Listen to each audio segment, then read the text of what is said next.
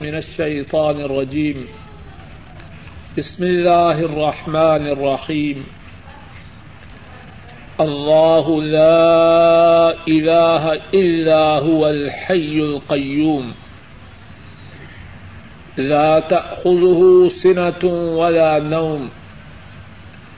له ما في السماوات وما في الأرض. من ذا الذي يشفع عنده إلا بإذنه يعلم ما بين أيديهم وما خلفهم ولا يحيطون بشيء من علمه إلا بما شاء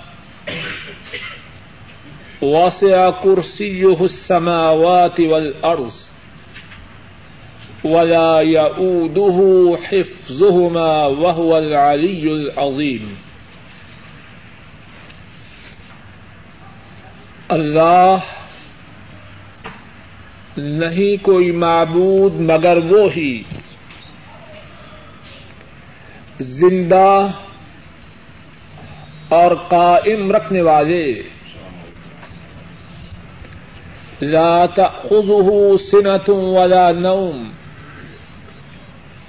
نہ انہیں اونگ پکڑے، نہ نیند۔ لہو ما فی السماوات وما فی الارض۔ ان کے لیے ہے جو آسمانوں میں ہے اور جو زمین میں ہے۔ من الذي يشفع عنده الا باذنه کون ہے جو ان کے روبرو شفاعت کرے، مگر ان کی اجازت کے ساتھ۔ يعلم ما بين أيديهم وما خلفهم وہ جانتے ہیں جو ان کے آگے ہے اور جو ان کے پیچھے ہے ولا يحيطون بشيء من علمه۔ اور وہ نہیں احاطہ کر سکتے۔ اللہ کے علم سے کسی بات کا۔ وسع کرسیہ السماوات والارض ان کی کرسی۔ ولا يحيطون بشيء من علمه الا بما شاء۔ اور وہ نہیں احاطہ کر سکتے۔ اللہ کے علم میں سے کسی چیز کا، مگر جو وہ چاہیں وسع کرسیہ السماوات والارض سما گئی ان کی کرسی آسمانوں اور زمین پر۔ ولا يؤوده حفظهما۔ اور آسمان و زمین کی حفاظت اللہ کو تھکاتی نہیں۔ وہ العلی العظیم اور وہ بلند بالا عظمت والے ہیں۔ اللہ مالک الملک،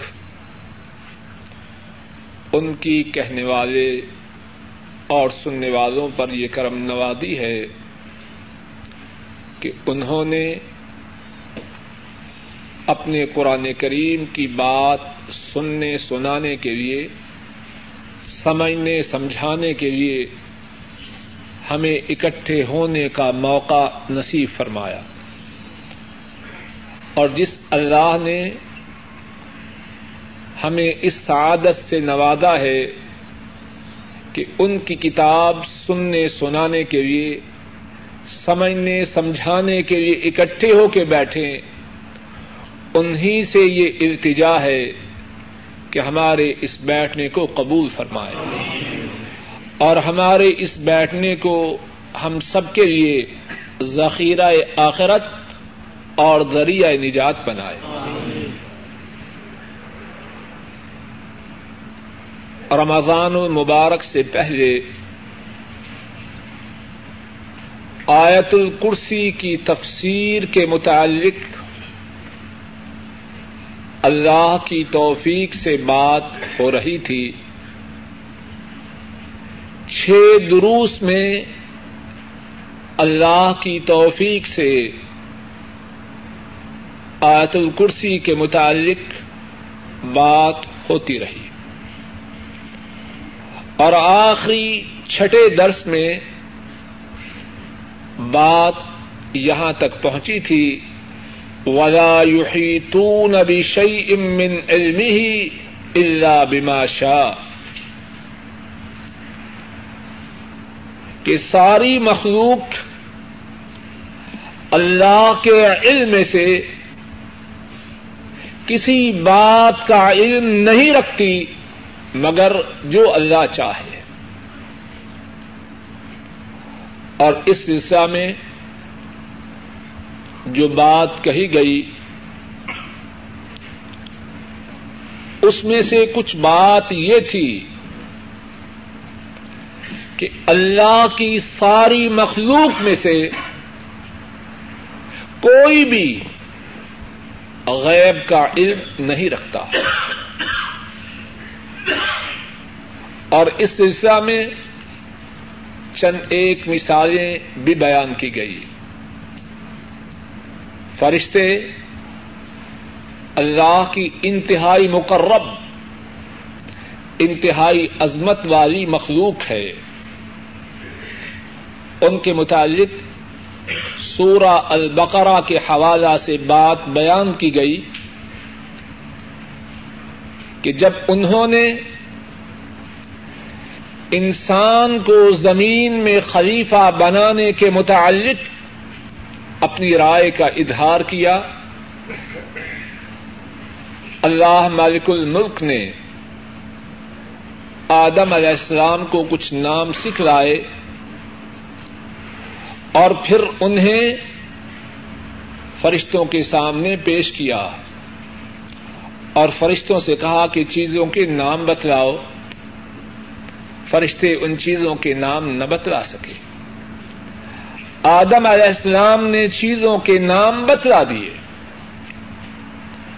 فرشتوں کے سامنے اللہ نے اس بات کو واضح فرمایا، تمہارا علم محدود ہے۔ تمہاری معلومات ناقص ہے۔ میرا علم تمام کائنات کی چیزوں پہ حاوی ہے۔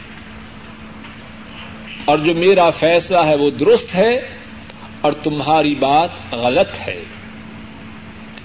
فرشتوں نے بھی اعتراف کیا، اے اللہ، جو آپ جانتے ہیں، ہم وہ نہیں جانتے۔ پھر یہ بات کہی گئی کہ اللہ کی ساری مخلوق میں سے سب سے اعلی و افضل، سب سے بلند و بالا اللہ کے انبیاء اور اللہ کے رسول ہوتے ہیں۔ اور پھر قرآن کریم کے حوالہ سے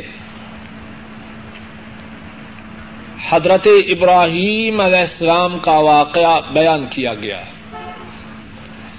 اللہ کا حکم آیا، ابراہیم علیہ السلام اپنے بیٹے اسماعیل علیہ السلام کو ذبح کرنے کے لیے تیار ہوئے۔ قرآن کریم میں اس واقعے کا ذکر تفصیل سے آیا۔ اور جو بات کہی گئی، اگر ابراہیم علیہ السلام کو پہلے سے اس بات کی خبر تھی کہ جو چھری میں اسماعیل کی گردن پہ چلاؤں گا، وہ اسماعیل کی گردن پہ نہ چلے گی، ایک مینڈا کی گردن پہ چلے گی۔ تو ان کی اس بات کی قدر کیا رہ جاتی ہے؟ جب پہلے ہی سے اس بات سے آگاہ تھے کہ اسماعیل نے ذبح نہیں ہونا، مینڈے نے ذبح ہونا ہے، تو ان کی اس عظیم قربانی کی کیا قدر باقی رہ جاتی ہے؟ اور پھر واقعہ بیان کیا گیا حضرت یعقوب علیہ السلام کا۔ حضرت یوسف علیہ السلام، ان کے بھائی، انہوں نے ان سے جو کچھ کیا معلوم ہے۔ اور یوسف علیہ السلام مصر میں وزیر خزانہ بن چکے ہیں۔ اور باپ یعقوب علیہ السلام اتنے غمگین ہیں، اتنے رنجیدہ ہیں، اتنے افسردہ ہیں۔ کہ غم اور دکھ سے اتنا رو رہے ہیں کہ آنکھیں سفید ہو چکی ہیں۔ آنکھوں کی بینائی ختم ہو چکی ہے۔ اگر انہیں خبر ہوتی کہ میرا بیٹا اللہ نے اسے دنیا میں اتنا بلند مقام عطا فرما دیا ہے، تو اتنے غمگین کیوں ہوتے؟ اور اپنے بیٹوں کو اس بات کی تاکید کیوں کرتے جاؤ؟ یوسف کو ڈھونڈو، اللہ کی رحمت سے نا امید نہ ہو جاؤ۔ اور یہ بات بھی کہی گئی کہ اگر یہ کہا جائے کہ انہیں پہلے سے خبر تھی کہ میرا بیٹا یوسف علیہ السلام مصر کا وزیر خزانہ ہے تو معاذ اللہ معاذ اللہ، سارا واقعہ جو قرآن کریم نے بیان کیا ہے، اس کی حیثیت ایک دم فوراً معاذ اللہ معاذ اللہ ڈرامہ کی بن جائے گی۔ کہ سب کچھ تو معلوم ہے تو رو کس لیے رہے ہیں؟ آنکھوں کی بینائی کیوں کھو رہے ہیں؟ کچھ لوگ اولیاء انبیاء، رسولوں کی عظمت کے حوالہ سے یہ دعوی کرتے ہیں کہ انبیاء رسول اولیاء انہیں علم غیب ہے۔ اس سے ان کی توہین ہوتی ہے۔ اس سے ان کی شان میں اضافہ نہیں، توہین ہوتی ہے۔ انبیاء اور رسول کی جو شان اللہ نے بنائی ہے وہی اصل میں شان ہے۔ اس میں جو اضافہ ہے، اس سے شان میں اضافہ نہیں بلکہ کمی ہوتی ہے۔ اب غور کیجیے ابراہیم علیہ السلام کو علم غیب کے دینے میں ان کی عزت ہے یا ان کی شان میں کمی ہے؟ اتنی بڑی قربانی قیامت تک مسلمان، اس قربانی کی یاد میں عید الاضحی کے موقع پہ قربانیاں کرتے ہیں۔ اور اگر انہیں پہلے سے خبر تھی کہ میرے بیٹے نے ذبح نہیں ہونا، تو کیا ان کی قربانی کی وہ حیثیت باقی رہ جاتی ہے؟ جس حیثیت سے اس کا ذکر اللہ مالک الملک نے قرآن کریم میں کیا۔ اور اسی طرح حضرت یعقوب علیہ السلام کا واقعہ۔ اگر انہیں پہلے سے خبر تھی تو رونا، غم کرنا، بہت زیادہ رونے کی وجہ سے اپنی بینائی کو ضائع کرنا، اس کا سبب کیا رہ جاتا ہے؟ اور حضرت یعقوب اور حضرت ابراہیم علیہ السلام ہی کے اس قسم کے واقعات نہیں، باقی انبیاء کے بھی ہیں۔ ہم سب کے باپ حضرت آدم علیہ السلام، ذرا انہی کے واقع پہ غور کیجیے سورہ العراف میں ہے، گھر جا کے سورہ العراف آئن نمبر انیس سے آئن نمبر چوبیس تک کا مطالعہ کرنا۔ اللہ نے ایک درخت کا پھل کھانے سے روکا۔ ابلیس نے آ کے اپنے خیر خواہ ہونے کا دعوی کیا، کہنے لگا، میں تمہارا خیر خواہ ہوں۔ اور قسمیں کھائی۔ اور کہا، تمہیں اس لیے روکا گیا ہے کہ اگر تم نے یہ پھل کھا لیا، تو ہمیشہ ہمیشہ کے لیے جنت میں رہو گے۔ اور اگر تم نے یہ پھل کھا لیا، تو اس سے فرشتوں میں بدل جاؤ گے۔ وقاسمہما انی رقما لمن الناصحین آدم علیہ السلام سے اور ہوا سے قسم کھا کے کہا، بے شک میں تمہارے لیے خیر خواہوں میں سے ہوں۔ اور کہنے لگا وقال ما نهاكما ربكما عن هذه الشجرة إلا أن تكونا ملكين أو تكونا من الخالدين. وقاسمهما إني لكما لمن الناصحين.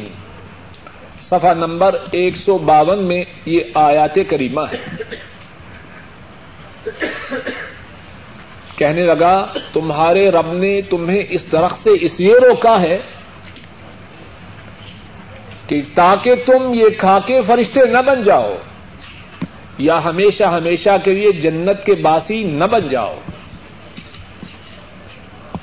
اور ان دونوں سے قسم کھا کے کہنے لگا، میں تمہارے لیے خیر خواہوں میں سے ہوں۔ فد اللہ بغرور، دھوکے سے ان کو پھسلا دیا۔ اب کیا ہوا؟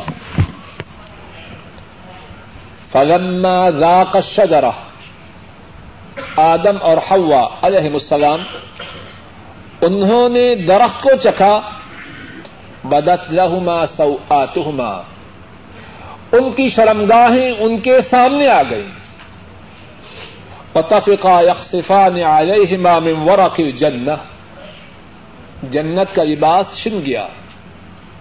اب ننگے ہو گئے، درخت کے پتوں سے اپنی شرمگاہوں کو چھپانے لگے۔ وناداهما ربهما.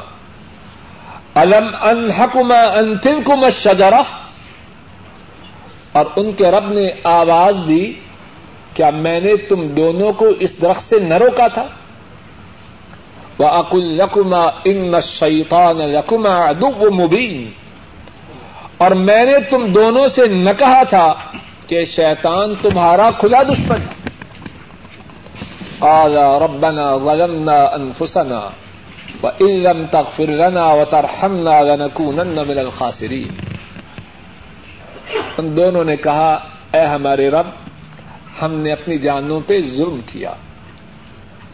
اگر آپ نے ہمیں معاف نہ فرمایا، ہم پہ رحم نہ کیا، تو ہم خسارہ پانے والوں میں سے ہو جائیں گے۔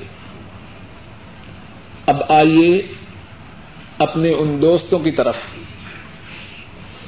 جو انبیاء رسول تو بڑی بلند شخصیت کے لوگ ہیں، جن کا دعوی ہے کہ ان کے اولیاء گھامے شاہ ماجے شاہ کھوتے شاہ پتہ نہیں کون کون سے شاہ ہیں، سارے کے سارے علم غیب جانتے ہیں۔ اور صرف شاہ ہی نہیں جانتے، ان کے ہاں تو پیروں کی بیویاں بھی علم غیب جانتی ہیں۔ کہتے ہیں کہ نہیں؟ اب آئیے آدم علیہ السلام۔ ان کو پتا تھا کہ ہمارے ساتھ یہ ہونا۔ کچھ بات سمجھ میں آ رہی ہے کہ نہیں؟ دین کے نام پر، بزرگوں کی بزرگی کے نام پر بے دینی کی بات کہتے ہیں۔ آدم علیہ السلام اگر انہیں پہلے اس بات کا علم ہوتا کہ درخت کا پھل چکھیں گے، جنت کا لباس چھن جائے گا اور ننگے ہو جائیں گے، تو کیا وہ اس درخت کے پھل کو اپنی زبان کے قریب لاتے؟ بولیے، اب سورہ آراف کی آیات کریمہ ہے۔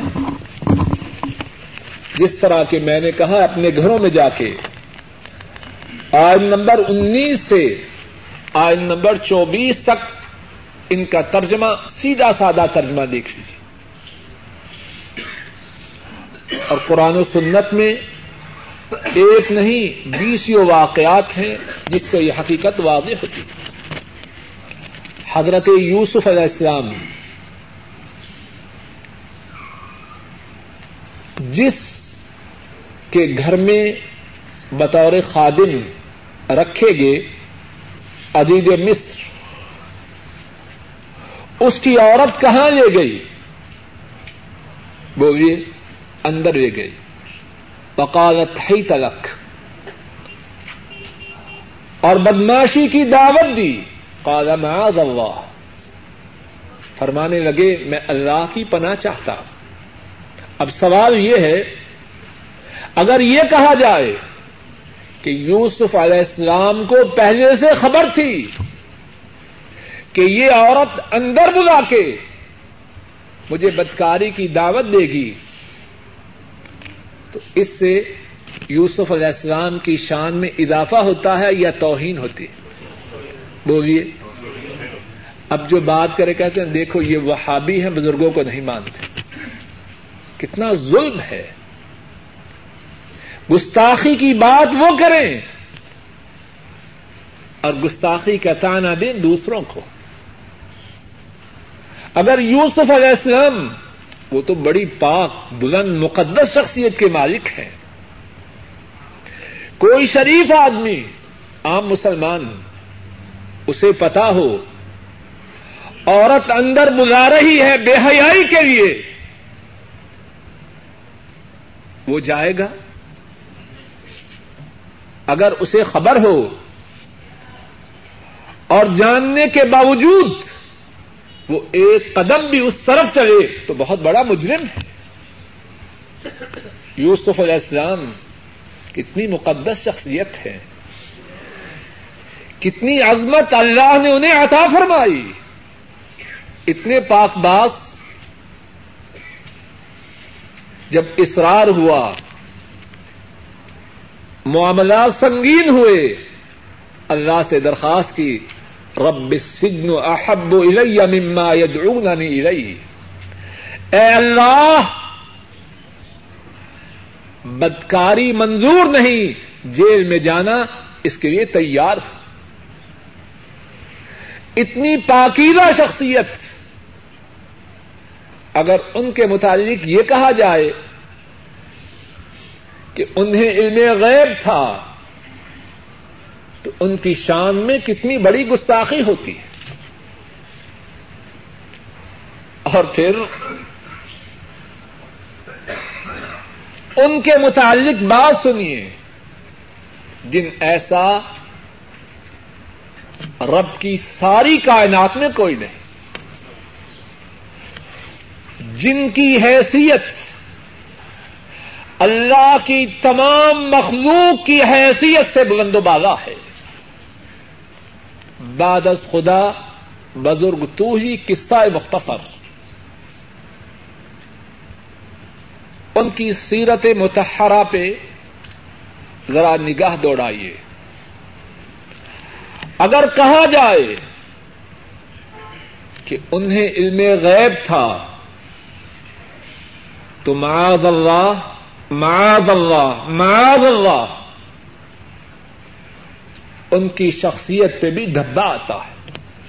ذرا بات سن لیجیے اور سمجھ لیجیے شیطان نے عجیب بات بنوائی ہے۔ بات بھی وہ کریں جس سے انبیاء اور رسل کی شان میں گستاخی ہو۔ بات وہ کریں جس سے مدینے والے کی شان میں گستاخی ہو اور پھر جو اس بات سے روکے کہ دیکھو یہ گستاخ ہے۔ کیسا جادو ہے شیطان کا۔ سنیے اور پکی بات اللہ کے فضل و کرم سے ہے۔ کچی بات نہ ہم کہتے ہیں، نہ مانتے ہیں، نہ سنتے ہیں اللہ کے فضل و کرم سے۔ صحیح بخاری میں واقعہ ہے۔ اور حدیث کی دوسری کتابوں میں اور سیرت کی کتابوں میں بھی یہ واقعہ ہے۔ ہجرت کے چوتھے سال سفر کے مہینہ میں اغل اور کارا ان قوموں کے لوگ رسول رحمت صلی اللہ علیہ وسلم کی خدمت میں حاضر ہوتے ہیں۔ پھر سنیے اور یاد رکھیے۔ ہجرت کے چوتھے سال، سفر کے مہینہ میں اغل اور کارا قبیلوں کے لوگ تاجدار مدینہ، رسول مکرم صلی اللہ علیہ وسلم کی خدمت میں حاضر ہوتے ہیں۔ عرض کرتے ہیں، دین کے سمجھانے کے لیے، دین کے سکھلانے کے لیے ہمارے ساتھ کچھ لوگ بھیجیے۔ اللہ کے نبی صلی اللہ علیہ وسلم اپنے مقدس، اپنے برگدیدہ اپنے پیارے ساتھیوں میں سے دس صحابہ کی ایک جماعت دین کے سکھلانے کے لیے ان کے ساتھ روانہ کرتے۔ اور ان دس آدمیوں کی قیادت، دس آدمیوں کی عمارت۔ حضرت عاصم بن ثابت رضی اللہ تعالی عنہ کے سپرد کی جاتی۔ اور حضرت عاصم بن ثابت جس طرح کے صحیح بخاری میں ہے، عمر فاروق رضی اللہ تعالی عنہ کے بچے عاصم، ان کے نانا ہوتے ہیں۔ کیا مقصد؟ عمر فاروق کے وہ سسر ہیں اب جاتے ہیں، ایک مقام پہ پہنچتے ہیں، جس کا نام ہے رجیع۔ اور وہ مقام جدہ اور رابق کے درمیان ہے۔ وہاں پہنچتے ہیں۔ ایک قبیلہ ہے، لحیان اور اس کی شاخیں ہیں۔ ان کو اشارہ ہوتا ہے۔ پنجابی میں کہ شکار آیا ہے۔ وہ کافر ہیں۔ اللہ اور اس کے نبی صلی اللہ علیہ وسلم کے اور اسلام اور مسلمانوں کے دشمن ہیں۔ اشارہ ہوتا ہے۔ ایک سو تیر انداز ہتھیاروں سے مسلح۔ ان دس مقدس اور پاک باز لوگوں کا تعاقب کرتا ہے۔ ایک جگہ ان دس کے دس صحابہ کو گھیرے میں لیا جاتا ہے۔ اب کہتے ہیں، اپنے آپ کو ہمارے حوالے کرو، سرنڈر ہو جاؤ۔ اور ہم تم میں کچھ نہیں کہیں گے۔ اس مقدس اور پاک باز گروہ کے امیر حضرت عاصم بن ثابت رضی اللہ تعالی عنہ، وہ فرماتے ہیں، میں کافروں کے عہد و پیمان پر اعتماد نہیں کرتا۔ اللہ کے فضل و کرم سے لڑائی ہوتی ہے۔ سات صحابہ جامع شہادت نوش کرتے ہیں۔ اور ان کی شہادت کا جو واقعہ ہے، اور خصوصاً حضرت عاصم بن ثابت رضی اللہ تعالی ان ان کی جو شہادت ہے، اور پھر ان کی ناش مبارک کی جو حفاظت ہے، اس میں کتنے دروس ہیں۔ لیکن اس وقت ہمارے موضوع سے جو متعلق بات ہے، اسی پہ اکتفا کرتا سات مقدس پاک باز اللہ کے نبی کے پیارے ساتھی جامع شہادت نوش کرتے ہیں۔ باقی تین ہیں حضرت خبیب، حضرت زید اور ایک تیسرے آدمی۔ اور بعض روایات میں ان کا نام عبد اللہ ابن طارق ہے۔ تین باقی رہتے ہیں۔ اب اللہ کے دشمن پھر کہتے ہیں، اپنے آپ کو ہمارے حوالے کر دو۔ ہم تمہیں کچھ نہ کہیں گے۔ یہ تینوں مسلمان ان کی بات مان جاتے ہیں۔ اب جب قریب آتے ہیں تو تینوں مسلمانوں کو باندھ دیتے ہیں۔ حضرت خبیب حضرت زید اور تیسرے مسلمان جن کا نام بعد روایات میں عبد اللہ نے طارق ہے۔ اب حضرت زید اور حضرت خبیب رضی اللہ تعالی عنہما وہ تو خاموش ہیں۔ لیکن یہ جو تیسرے مسلمان ہیں عبد اللہ طارق رضی اللہ تعالی عنہ، وہ فرماتے ہیں، میں تمہارے ساتھ نہیں جاؤں گا۔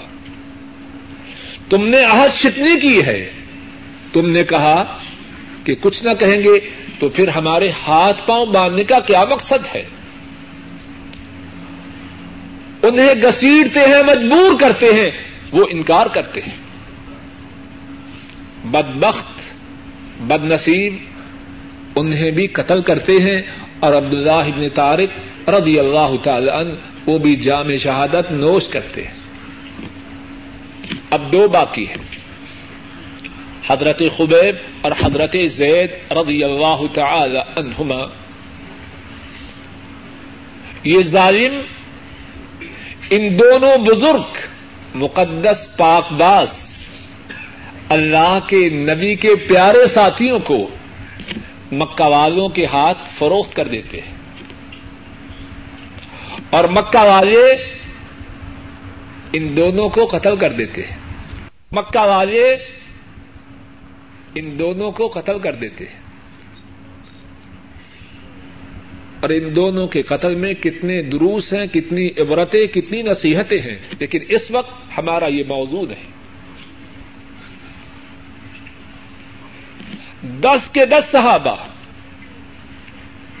جو اللہ کے دین کے سکھلانے کے لیے کس نے بھیجے ہیں؟ بولیے۔ رسول کریم صلی اللہ علیہ وسلم نے۔ دس کے دس صحابہ کو شہید کر دیا جاتا ہے۔ اب بتلائیے، کتنا ظالم ہے وہ جو یہ بکے کہ اللہ کے نبی کو علم تھا کہ اس طرح میرے پیارے ساتھیوں کو جامع شہادت نوش کروایا جائے گا۔ ایسا کہنے والا ظالم ہے کہ نہیں؟ بولیے۔ بات سمجھانے کے لیے آپ کا یا میرا ساتھی ہو، کوئی مجھ سے کہے ذرا بھیجنا کہ ہمارے بچوں کو کچھ پڑھا دے۔ مثال کے طور پر بات سمجھانے کے لیے۔ ہمارے بچوں کو پڑھا دے یا ہمارا کوئی کام کر دے اور مجھے یا آپ کو یہ خبر ہو کہ یہ جو پڑھانے کے بہانے بلا رہا ہے، میرے ساتھی کو قتل کرے گا۔ اور میں اس علم کے باوجود اپنے ساتھی کو اس کے گھر روانہ کروں۔ تو میرا نام کیا ہوگا؟ کچھ بات سمجھ میں آ رہی ہے کہ نہیں؟ اللہ کے نبی، اللہ کی ساری مخلوق میں ان سے زیادہ کوئی باوفا نہیں۔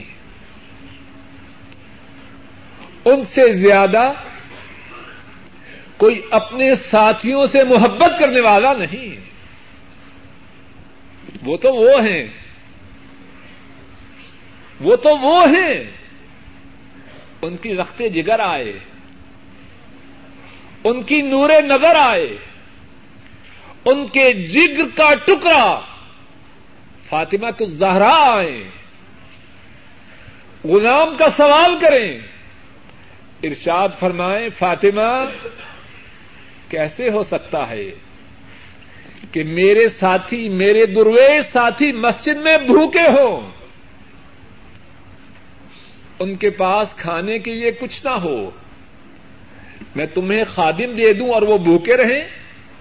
فاطمہ اگرچہ تو میرے جگر کا ٹکڑا ہے، لیکن یہ خادم میں فروخت کر کے اپنے ساتھیوں کے کھانے کا بندوبست کروں گا۔ ان سے زیادہ باوفا اپنے ساتھیوں کے لیے کون ہو سکتا؟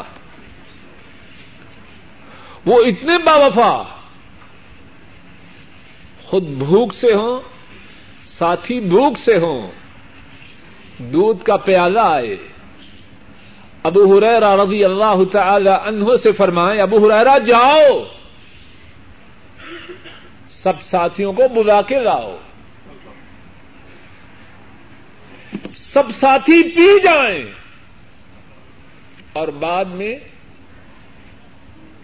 مدینے والا پیے۔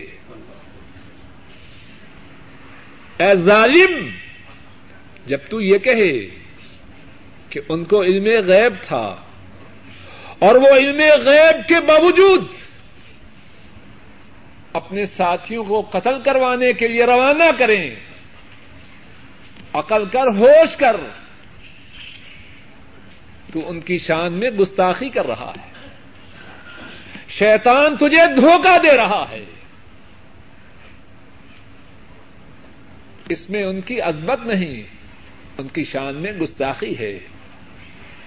اور اس بات کو سمجھے مدینے والے کی عزمت اس بات میں ہے جو عرش والے نے ان کے متعلق بیان کی ہے۔ اس سے آگے تو جو بڑھے گا، وہ عظمت نہ رہے گی، وہ کچھ اور بن جائے گا۔ اور پھر ہجرت کے چوتھے سال ہی، اللہ اکبر۔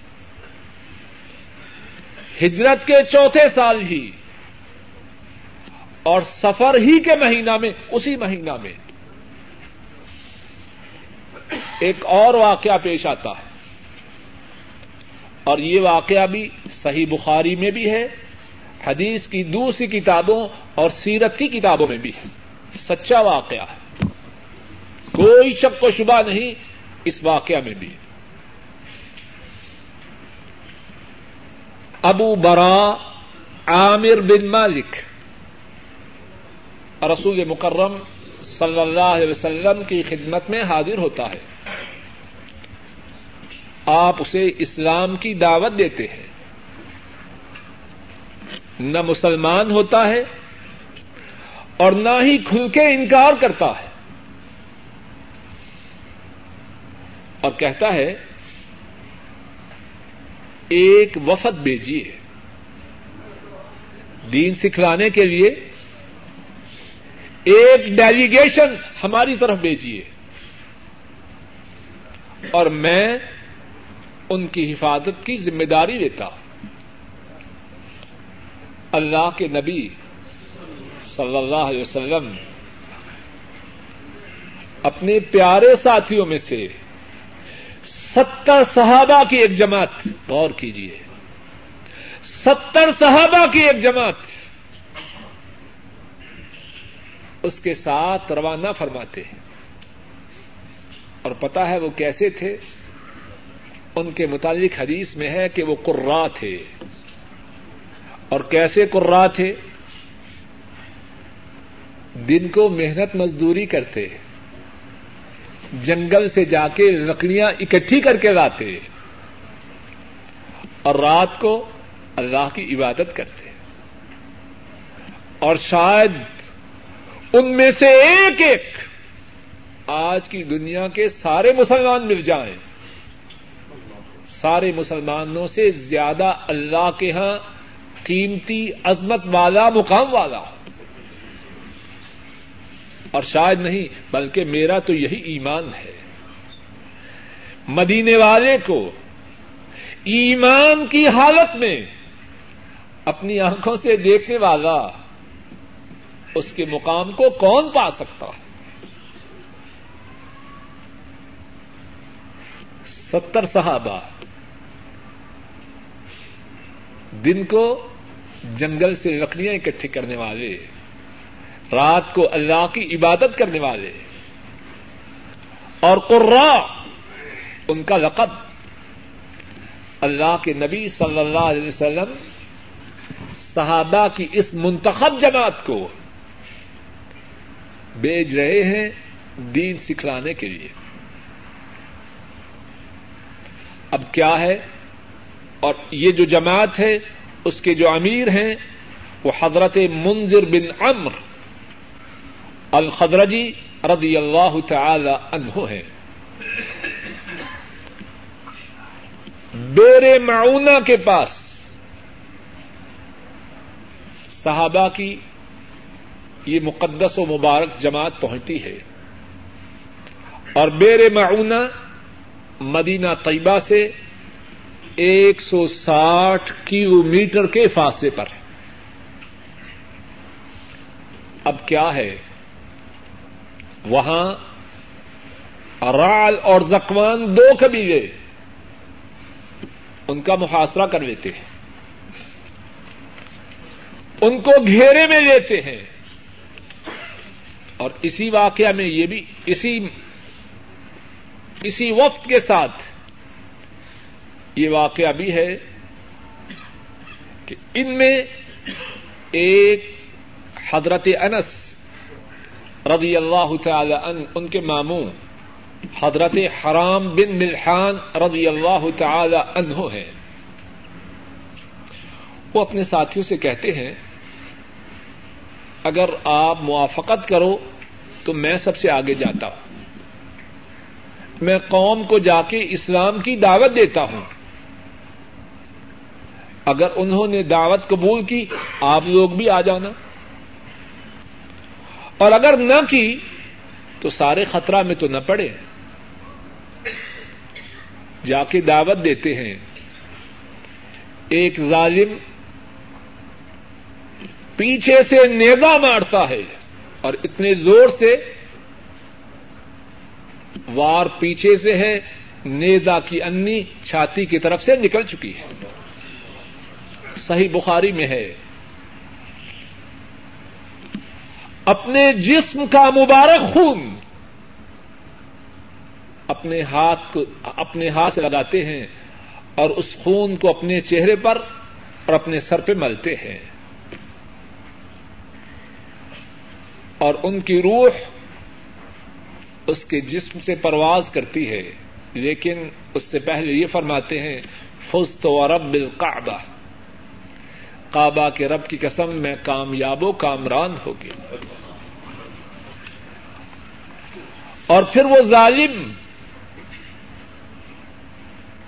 ایک کم ستر صحابہ کو شہید کر دیتے۔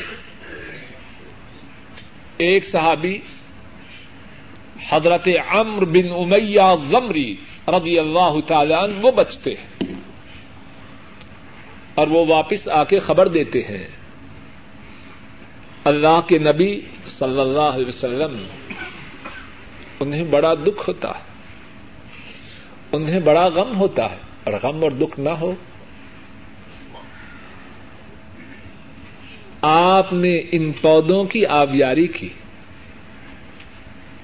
یہ کس کے باغ کے پھل اور پھول ہے؟ یہ محمد صلی اللہ علیہ وسلم کے باغ کے پھول ہے اور باغ کے پھولوں کی قدر جانے تو اس کا مال بھی جانے۔ آپ نے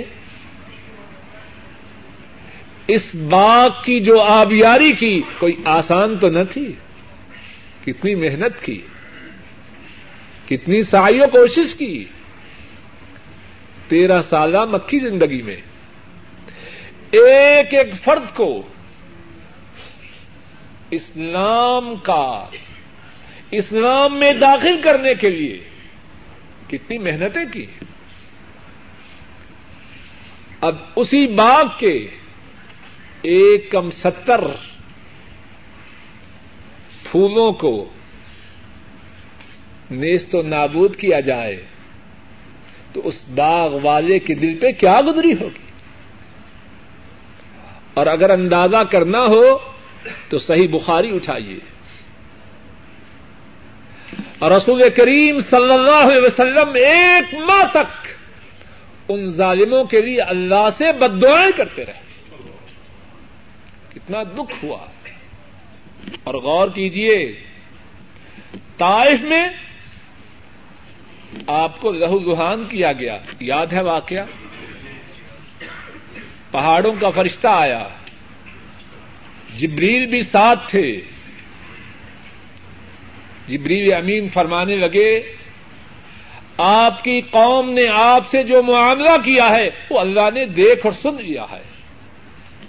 پہاڑوں کا فرشتہ میرے ساتھ ہے۔ پہاڑوں کے فرشتے نے سلام عرض کی اور صحیح مسلم میں واقع ہے۔ پہاڑوں کے فرشتے نے سلام عرض کی اور کہا، اگر حکم دیں تو دو پہاڑوں کے درمیان کچل کر ان تاج والوں کو ختم کر دوں۔ آپ نے جواب میں کیا فرمایا؟ میں یہ نہیں چاہتا۔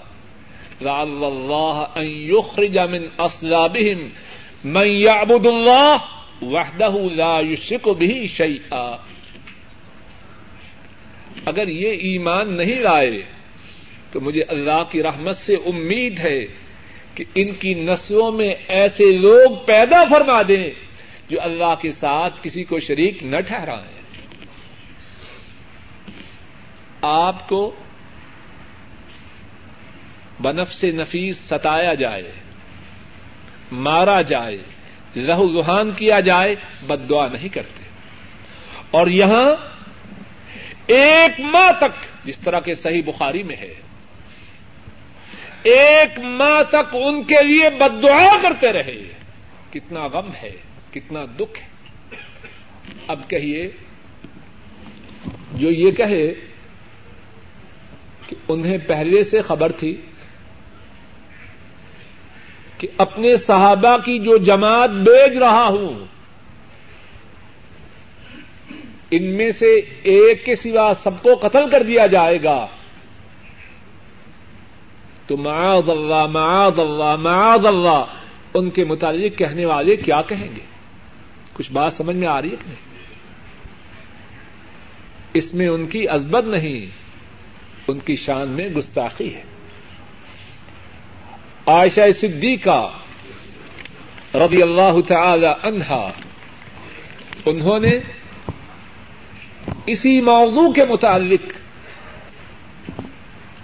کتنی زوردار بات فرمائی ہے۔ امام ابن کثیر رحمہ اللہ، انہوں نے حضرت عائشہ صدیقہ رضی اللہ تعالی فقط قدم جو تجھ سے یہ کہے کہ رسول کریم صلی اللہ علیہ وسلم انہیں اس بات کی خبر تھی کہ کل کیا ہوگا؟ فرماتی ہیں، جو تجھے یہ کہے، وہ جھوٹا ہے۔ من حدثک انه يعلم ما في غد فقد كذب جو تجھ سے یہ کہے کہ اللہ کے نبی صلی اللہ علیہ وسلم وہ جانتے ہیں، جو کل ہوگا تو وہ جھوٹا ہے۔ اور اللہ کے فضل و کرم سے ہمارا بھی یہی ایمان ہے۔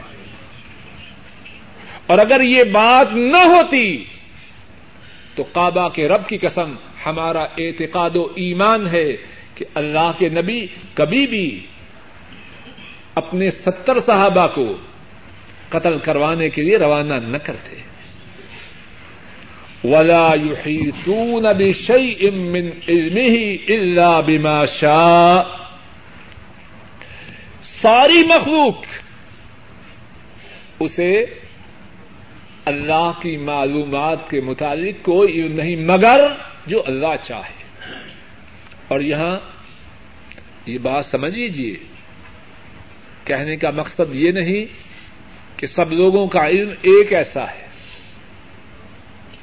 اس بات کا یہ مقصد نہیں کہ جتنا علم ہم ناکاروں کا ہے، اتنا ہی علم اللہ کے انبیاء یا رسولوں کا ہے معاد اللہ۔ سب کا علم جمع ہو جائے۔ انبیاء کے علم کو نہیں پہنچ سکتا۔ یہ مقصد نہیں کہ جب یہ کہا جائے کہ آدم علیہ السلام، ابراہیم علیہ السلام موسا علیہ السلام، یعقوب علیہ السلام، یوسف علیہ السلام رسول مکرم صلی اللہ علیہ وسلم جب یہ کہا جائے کہ انہیں علم غیب نہ تھا، تو معاذ اللہ اس کا مقصد یہ نہیں کہ ہمارا علم ان کے علم کے برابر تھا۔ ہم سب کی معلومات جمع بھی ہو جائیں، ایک نبی کی معلومات تک نہیں پہنچ سکتی۔ اللہ ہمارے کل ملک اپنے فضل و کرم سے صحیح بات کہنے، صحیح بات سننے اور صحیح بات پر عمل کرنے کی توفیق عطا فرما۔ اے اللہ، ہمارے گناہوں کو معاف فرما۔ اے اللہ، ہمارے گناہوں کو معاف فرما۔ اے اللہ، ہمارے گناہوں کو معاف فرما۔ اے اللہ، بات کے کہنے میں، بات کے سننے میں جو غلطی ہوئی ہے، اے اللہ، وہ معاف فرما۔ اے اللہ، جو صحیح بات کہی گئی ہے، سنی گئی ہے، اس کو قبول فرما۔ اور جو صحیح بات کہی اور سنی گئی ہے، اے اللہ، اس کو کہنے والے اور سننے والوں کے لیے ذریعہ نجات، ذریعہ آخرت اور اپنے تقرب کا ذریعہ بنا۔ اے اللہ، ہمارے بوڑھے ماں باپ پہ اپنی خصوصی رحمت نازی فرما۔ اے اللہ، ہمارے بوڑھے ماں باپ کو صحت و عافیت سے نواز۔ اے اللہ، ان کی پریشانیوں کو دور فرما۔ اے اللہ، ہمارے بوڑھے ماں باپ کو ایمان والی، عافیت والی، صحت والی، چین و سکون والی زندگی عطا فرما۔ اور اے اللہ، جن کے ماں باپ فوت ہو چکے ہیں ان کے گناہوں کو معاف فرما، ان کے دراجات کو بلند فرما، ان کی قبروں کو جنت کی باغیچیاں بنا۔ اے اللہ، ہمارے جو عزا و قارب، ہمارے جو بزرگ، دادا، دادیاں، نانا، نانیاں اور دیگر جو عزا و قارب اسلام کی حالت میں فوت ہو چکے ہیں، اے اللہ، ان کے گناہوں کو معاف فرما۔ اے اللہ ان کے دراجات کو بلند فرما۔ اے اللہ، ان کی قبروں کو جنت کی باغیچیاں بنا۔ اے اللہ، ہمارے جو بہن بھائی فوت ہو چکے ہیں، اے اللہ، ان کے گناہوں کو معاف فرما۔ ان کے دراجات کو بلند فرما۔ ان کی قبروں کو جنت کی باغیچیاں بنا۔ اے اللہ، ان کے پسمان گان پر رحم فرما۔ اے اللہ، ہمارے جو بہن بھائی زندہ ہیں، اے اللہ ان پہ رحم فرما۔ ان کی نیک حاجات کو پورا فرما۔ اے اللہ، ان کی پریشانیوں کو دور فرما۔ اے اللہ، ان کے گھروں میں خیر و برکات نادی فرما۔ اے اللہ، ان پر، ان کے گھر والوں پر، ان کی اولادوں پر اپنی نظر کرم فرما۔ اے اللہ، ان کے کاروباروں میں خیر و برکات نادر فرما۔ اے اللہ، ان کی بیماریوں کو دور فرما۔ اے اللہ، انہیں صحت و عافیت کی نعمتوں سے نواز۔ اے اللہ، ہمارے بیوی بچوں پہ رحم فرما۔ اے اللہ، ہمارے بیوی بچوں کی بیماریوں کو دور فرما۔ اے اللہ، ہمارے بیوی بچوں کی پریشانیوں کو دور فرما۔ اے اللہ، ان کے نیک ارادوں کی تکمیل فرما۔ اے اللہ، ہمارے بچوں کے نیک ارادوں کی تکمیل فرما۔ اے اللہ، ہمارے بچوں کا مستقبل دین اور دنیا کے اعتبار سے بہترین بنا۔ اے اللہ، ہمارے بچوں کو دنیا و آخرت میں کامیاب و کامران، سرفراد و سربلند فرما۔ اے اللہ، ہمارے بچوں کی رہنمائی فرما۔ اے اللہ، ہمارے بچوں کو، ہمارے گھر والوں کو، ہماری آنکھوں کی ٹھنڈک بنا۔ اے اللہ، وہ ہمارے لیے باعث سعادت ہوں۔ اے اللہ، ہمارے لیے باعث رحمت ہوں۔ اے اللہ ہمارے لیے باعث نعمت ہوں۔ اے اللہ ہمارے لیے دنیا میں باعث سکون و اطمینان اور آخرت میں درجات کی بلندی کا اور گناہوں کی معافی کا سبب بنے۔ اے اللہ ہماری اولادوں کو ہمارے لیے باعث عذاب نہ بنانا۔ اے اللہ ہماری اولادوں کو ہمارے لیے باعث مصیبت نہ بنانا۔ اے اللہ ہماری اولادوں کو ہمارے لیے باعث فتنہ و ابتدا نہ بنانا۔ اے اللہ، ہماری اولادوں کو، ہمارے گھر والوں کو، ہمارے لیے ہماری آنکھوں کی ٹھنڈک بنانا۔ اے اللہ، ہمارے گھروں میں دین کو جاری و ساری فرما۔ اے اللہ، ہمارے گھروں میں دین کو جاری و ساری فرما۔ اے اللہ، ہمارے گھروں میں آپ کے قرآن کریم کی تلاوت ہو۔ آپ کے نبی مکرم صلی اللہ علیہ وسلم کی سنت و سیرت کا مطالعہ ہو۔ اے اللہ، ہمارے گھروں میں کتاب و سنت کی حکمرانی ہو۔ اے اللہ، ہمارے گھروں کو شیطانی ساز و سامان سے محفوظ فرمانا۔ اے اللہ، جن گھروں میں شیطانی ساز و سامان ہے، ان گھروں کو شیطانی ساز و سامان سے پاک فرما۔ اے اللہ، ہمیں ایسا رزق عطا نہ فرمانا جس کو ہم آپ کی نافرمانی کے کاموں پہ خرچ کر سکیں۔ اے اللہ، ایسا رزق عطا نہ فرمانا۔ اے اللہ، آپ جو رزق عطا فرمائیں، پھر ہمیں توفیق عطا فرمانا۔ اسے اس طرح خرچ کریں جس سے آپ راضی ہوں۔ ہم آپ کے زیادہ قریب ہوں۔ آپ کے عذاب کے مستحق نہ بن جائیں۔ اے اللہ، حاضرین مجلس کی تمام بیماریوں کو دور فرما۔ اے اللہ، ہم سب کی تمام بیماریوں کو دور فرما۔ اے اللہ، ہماری سب پریشانیوں کو دور فرما۔ اے اللہ، ہماری سب نیک حاجات کو پورا فرما۔ اے اللہ ہمارے جو نیک پروگرام ہیں ان کو پورا فرما۔ اے اللہ جو نیک ارادے ہیں ان کی تکمیل فرما۔ اے اللہ فرما۔ اور اے اللہ جو غلط ارادے ہیں، غلط پروگرام ہیں، اے اللہ اپنے فضل و کرم سے وہ ہمارے دل و دماغ سے دور فرما۔ اور اے اللہ اچھے پروگرام، اچھے ارادے، اچھے عزائم، اچھے اعمال ہم سب کو نصیب فرما۔ اے اللہ اپنے فضل و کرم سے ہم سب کو اپنا محتاج بنا اور تمام کائنات سے بے نیاز فرما۔ اے اللہ، اپنا محتاج بنا، اپنا فقیر بنا، اپنا سائل بنا، اپنے در کا بکاری بنا اور تمام دنیا کے دروازوں سے بے نیاز فرما۔ اے اللہ، دنیا میں ذلت و رسوائی سے محفوظ فرما اور آخرت میں ذلت و رسوائی اور عذاب سے محفوظ فرمانا۔ اے اللہ امت پہ رحم فرما۔ اے اللہ، امت پٹ رہی ہے۔ اے اللہ، امت پس رہی ہے۔ اے اللہ، امت پہ رحم فرما۔ اے اللہ، امت پہ رحم فرما۔ اے اللہ، امت پہ رحم فرما۔ اور جو لوگ امت اور جو لوگ امت پہ ظلم و ستم کر رہے ہیں، اے اللہ، انہیں تباہ و برباد فرما۔ اے اللہ، انہیں نیست و نابود فرما۔ اے اللہ، ان کا نام و نشان مٹا۔ اے اللہ، جو لوگ کتاب و سنت کی سربلندی کے لیے کوشاں ہیں، اے اللہ، ان کی نصرت و اعانت فرما۔ اے اللہ، ان کی کوششوں کو قبول فرما۔ اور اے اللہ، ہمیں بھی ان لوگوں میں شامل فرما۔ اور اے اللہ، جو کتاب و سنت کی راہ میں رکاوٹ ہے اے اللہ، انہیں ہدایت عطا فرما۔ اے اللہ، جب تک زندہ رہیں، اسلام پہ زندہ رکھنا۔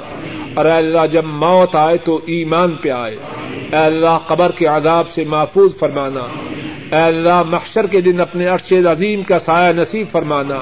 رسول کریم صلی اللہ علیہ وسلم کے حوض کوثر سے پانی نصیب فرمانا۔ آپ کی شفات ہمارے نصیب میں فرمانا۔ ان سراز سے، کامیابی سے پار فرمانا۔ اور اے اللہ، جنت الفردوس میں اپنا دیدار اور اپنے حبیب کریم صلی اللہ علیہ وسلم کی صحبت ہم سب کے نصیب میں فرمانا۔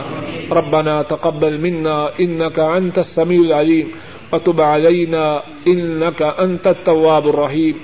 وصلى الله تعالى على خير خلقه وعلى آله وأصحابه وأهل بيته وأتباعه إلى يوم الدين. آمين. يا رب العالمين.